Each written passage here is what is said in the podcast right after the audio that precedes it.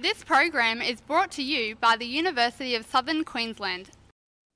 One Direction on phoenixradio.com.au. This is Spaced Out, and for our first ever show, we have a brand new segment. This is Into the Universe with Jonti Horner. Yes, each week we will be talking about an aspect of space with uh, USQ astrophysics professor Jonti Horner and space expert. Do you remember the time where we considered our solar system to carry nine planets? Unfortunately, for the smallest floating rock of them all, Pluto was demoted to a dwarf planet in 2006, and now every year on August 24th we celebrate Pluto Demotion Day. So that was yesterday. Joining us from the Toowoomba campus, as he will every week, is astrophysics professor Jonti Horner. Good afternoon, Jonti. Thanks heaps for joining me. Oh, good afternoon. Thanks for having me. Uh, I want to ask you, Jonti, what makes a planet a planet?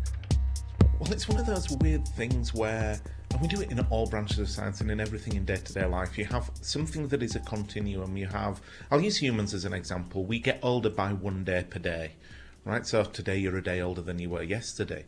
And all the way through that, you're a human being. But to make lives easier, we break our lives up into different packets. We compartmentalize them. You're a toddler, you're a child, you're a teenager. Then comes a magical day where you wake up and on the stroke of midnight from one second to the next, you're suddenly legally able to drive. Yeah. You're not really any different to how you were before, but it's something that we do very much as humans and certainly as scientists is to take something where you have things of all sizes of all shapes and break them into manageable packets so that we can say objects that are like this adults share a set of common properties and we can study them better objects like this teenagers that are a bit different so we can model them differently and that's what we do in astronomy with the solar system it's evolved over time as we've learned more and more things Originally, the moon and the sun were called planets, going way back to the original origin of the name. And it's swings and roundabouts. In the early 1800s, an object called Ceres was discovered, and Ceres was considered a planet for about 130 years. Yeah. Until it was finally demoted on the weight of the vast amount of evidence that it was far from alone, and it was just the biggest rock of a large collection between Mars and Jupiter. Then Pluto came along in 1930, and when we discovered it, we thought it was as big as the Earth, so it made sense to call it a planet. It was quite bright in the sky. But as time went on and people got better and better measurements, we realised it's actually pretty small and pokey. It's much smaller than the Moon, it's much less massive than the Moon. And we also found heaps of other objects that are a similar size or slightly smaller out in that same bit of space. And so suddenly Pluto looked a lot more like the other objects out there than it did the eight planets that we accept today. And those differences mounted up and mounted up until the point they became essentially undeniable. Yeah. And we realised that Pluto is more like the other things out there than it is the objects we call the planets. So if we go back to the human analogy, Pluto's a bit like a teenager. It's not yet quite legally able to drive, but if you see it from a distance, it's fairly big and gangly, and it, you know, it looks like an adult until you're up close and personal. Yeah. And the really big difference is that it hasn't yet learned to clean its room. That's really the main reason Pluto's not a planet. It doesn't clean up after itself. Right, and so um, is there a chance that it will learn to clean up after itself?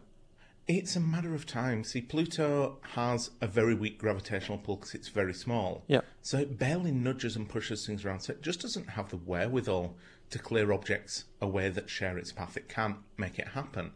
But that's actually one of the concerns people have raised on the current definition of a planet is if you moved the Earth Yeah. further and further away from the Sun, the time it would take the Earth to clean up would get longer and longer because its orbit would take longer to complete. Right. And eventually you'd reach a distance from the Sun where the Earth could not have cleared up after itself, even by now, four and a half thousand million years into the edge of the solar system. So technically, if you put the Earth far enough from the Sun, with the current definition, it would become a dwarf planet as well because it would fail that criterion. And so this is something that will continue to evolve in the coming years. But really, for me, I kind of celebrate Pluto Demotion Day because it was a triumph of science over kind of empathy and compassion and, you know, sympathetic feelings for the past. Pluto should never have been a planet.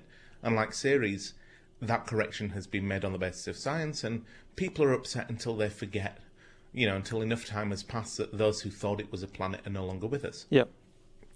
Yeah, right. And I just wanted to ask you quickly, Jonti, about it seems a great time at the moment at night time when we look up and we, we see the stars. There seems to be a lot to look at. What um, is it a is it a special time at the moment? And what, what can we see in the sky when we look up?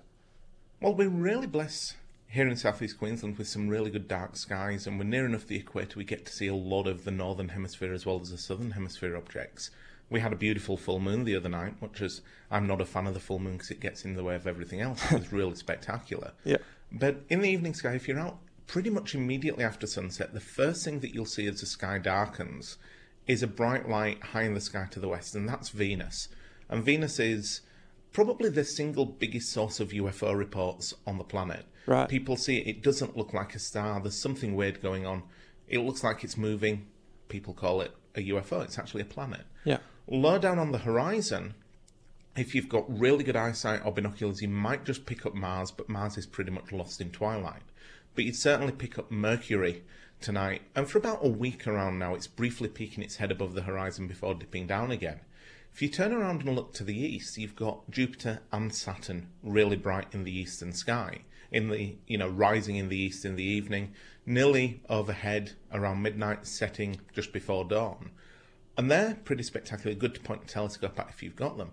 So tonight's actually one of those rare occasions where you can go out, say at 6 pm, and if you're really good and can pick where you're looking, you have the potential to see all five of the naked eye planets Yeah. Mercury and Venus interior to us, Mars, Jupiter, and Saturn on the outside. But Mars is a real push at the minute.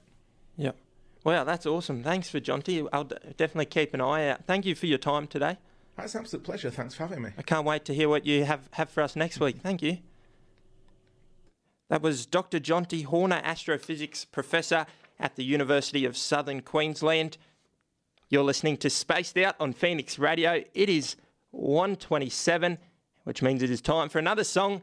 This is Dean Lewis with Falling Up.